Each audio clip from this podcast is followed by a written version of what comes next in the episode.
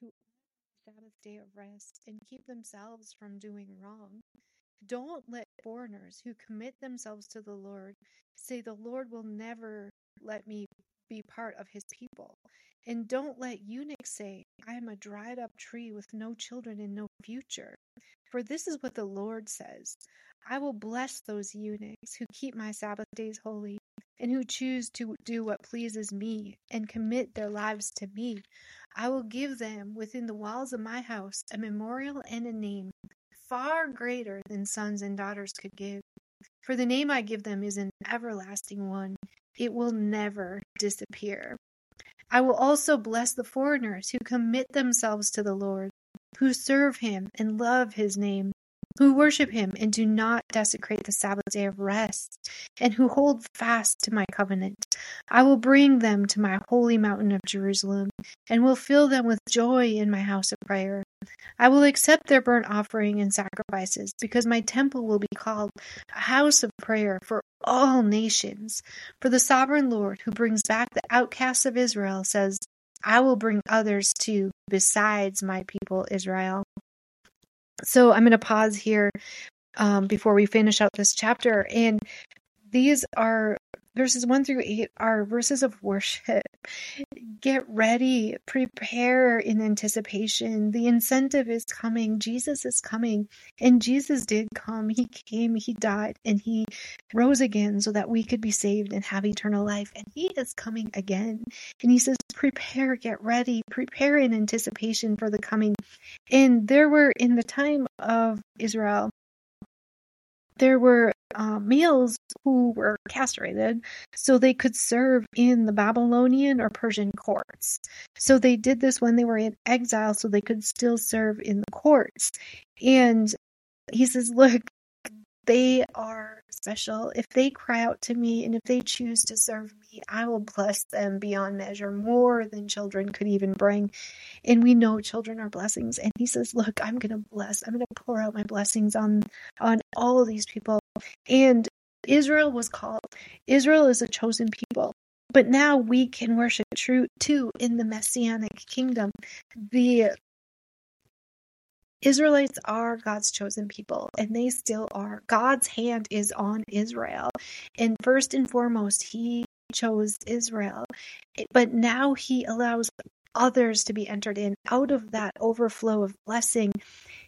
He says, Look, you are grafted in. There's a grafting in of the Gentiles, which is anyone who's not Jewish. You are also grafted in you can praise God and be included in this covenant. You are God's child too. Foreigners will have a place to worship. There's going to be a third temple that is built, and the day is going to come when Jesus is going to return, and we will all worship together, all nations across the entire earth, because Jesus died for all of us. And salvation is for everyone. And Jerusalem is the focus of the temple and the worship that happens there for Israel. But Jesus is the focus of all of our worship throughout the entire nations for all eternity. And he says, I will bring others too besides my people Israel. All people, Jews and Gentiles, are join together to glorify God. And we enter in through the overflow of Israel, glorifying God. It's a progression, and He's giving a place and preparing a place for all His peoples. And all everyone is included in that. Everyone is called and jesus wants all of us to come home to him. God wants every child saved every soul. He chose israel first and then they denied jesus. They crucified him and the overflow overflowed into the gentiles. The very first person to look up at that cross and say he was the savior the messiah was a Roman soldier. It wasn't a Jewish person. It was a Roman soldier. And he, the realization of who God is, is for all of us, every single person on earth. And there's going to be a faithful remnant, and God will restore them to their land. And it's going to represent Israel's future kingdom in eternity, which includes all of us. We are all included, and God's going to provide protection for his people and destroy the enemy. for all eternity. And that judgment day is coming. And so we will go ahead and continue in verse 9. Come, wild animals of the field, come, wild animals of the forest, come and devour my people. For the leaders of my people, the Lord's watchmen, his shepherds, are blind and ignorant. They are like silent watchdogs that give no warnings when danger comes. They love to lie around, sleeping and dreaming. Like greedy dogs, they are never satisfied. They are ignorant, shepherds, all following their own path and intent on personal gain. Come, they say, let's get some wine and have a party. Let's all get drunk. Then tomorrow we'll do it again and have an even bigger party. So he's saying, look, the people who are supposed to be watching, prophets that are supposed to be watching and warning people are not doing their job. They're not listening. They're not watching. They're not preparing. They're not heeding God and His word and His guidance. They're self indulgent and they don't care about other people. In verse uh, 1 of chapter 57, it goes on Good people pass away, the godly often die before their time, but no one seems to care or wonder why. No one seems to understand that God is protecting them from the evil to come. For those who follow godly paths will rest in peace when they die. It's like, look, they're not being warned. People are dying. There's a whole mix of people, but there's no peace for the wicked. There's no peace for those who do evil, but those who trust God and follow godly paths, they will have peace through all eternity. And it continues in verse 3 But you, come here, you witches' children, you offspring of adulterers and prostitutes, whom do whom do you mock, making faces and sticking out your tongues? You children of sinners and liars, you worship your idols with great passion beneath the oaks and under every green tree. You sacrifice your children down in the valleys, among the jagged rocks in the cliffs. Your gods are smooth stones in the valleys. You worship them with liquid offerings and grain offerings. They, not I, are your inheritance. Do you think all this makes me happy? You have committed adultery on every high mountain. There you have worshipped idols, and you have been unfaithful to me. You have put pagan symbols on your doorposts and behind your doors. You have left me and climbed into bed with those detestable gods. You have committed yourselves to them. You look you love to look at their naked bodies. You have gone to Molech with olive oil and many perfumes, sending your agents far and wide, even to the world of the dead. You grew weary in your search, but you never gave up. Desire gave you renewed strength, and you did not grow weary. Are you afraid of those idols? Do they terrify you? Is that why you have lied to me and forgotten me and my words? Is it because of my long silence that you no longer fear me? Now I will expose your so called good deeds. None of them will help you.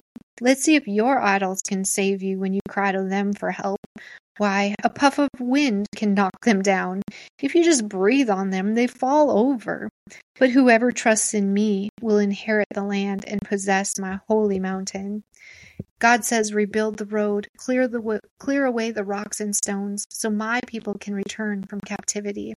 The high and lofty one who lives in eternity, the Holy One, says this I live in the high and holy place with those whose spirits are contrite and humble. I restore the crushed spirit of the humble and revive the courage of those with repentant hearts. For I will not fight against you forever. I will not always be angry. If I were, all people would pass away, all souls I have made.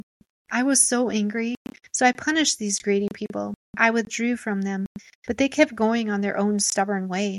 I have seen what they do, but I will heal them anyway. I will lead them. I will comfort those who mourn, bringing words of praise to their lips. May they have abundant peace, both near and far, says the Lord who heals them. But those who still reject me are like the restless sea, which is never still, but continually turns up mud and dirt. There is no peace for the wicked, says my God. So, if God wouldn't have sent Jesus, no one would have survived. He desires us to survive. He could not, he didn't have the heart to not show mercy and grace and offer Jesus as an eternal sacrifice so we could be saved. And he says, if if I were to remain angry, there wouldn't be one that would be saved. All people would pass away, and all the souls that I created would die. He couldn't have that. He wants relationship, he wants people restored. And eventually Israel is going to become the center of the world's attention and they'll be on mission to glorify the Lord. And out of that glory, people are going to realize, whoa, even Israel loves God again. There's a faithful remnant that is rising up. And the Gentiles, us, anyone that's not Jewish, we receive the blessing and become a part of it. We are grafted in by God. There's a covenant peace with God. And the cross brings us peace, shalom, for all eternity. And Galatians 2:20 also speaks of through Jesus and his suffering and death and resurrection, now we are different. We have our Messiah. We have his identity. We are now justified before God, not by feelings or things we go through, but by God and what God says about who we are. We are made in God's image. We are saved by God. And Jesus loves us and we are forgiven for all eternity, no matter what. And we are a part of this huge, amazing, perfect plan that God has to save all of us. All we have to do is turn and repent, humble ourselves, be revived with the courage and strength of God to keep going and keep fighting. Let Him hold us through the valleys, through the struggles. Let Him redeem us and cleanse us and refine us and increase our faith. Let Him bring us abundant peace near and far. And let Him handle our enemies. We can trust Him. He is going to bring justice, but we are going to have mercy and grace for all eternity if we choose to accept Jesus. Thanks, y'all. We'll continue on this journey through Isaiah tomorrow. I hope you're having a great day.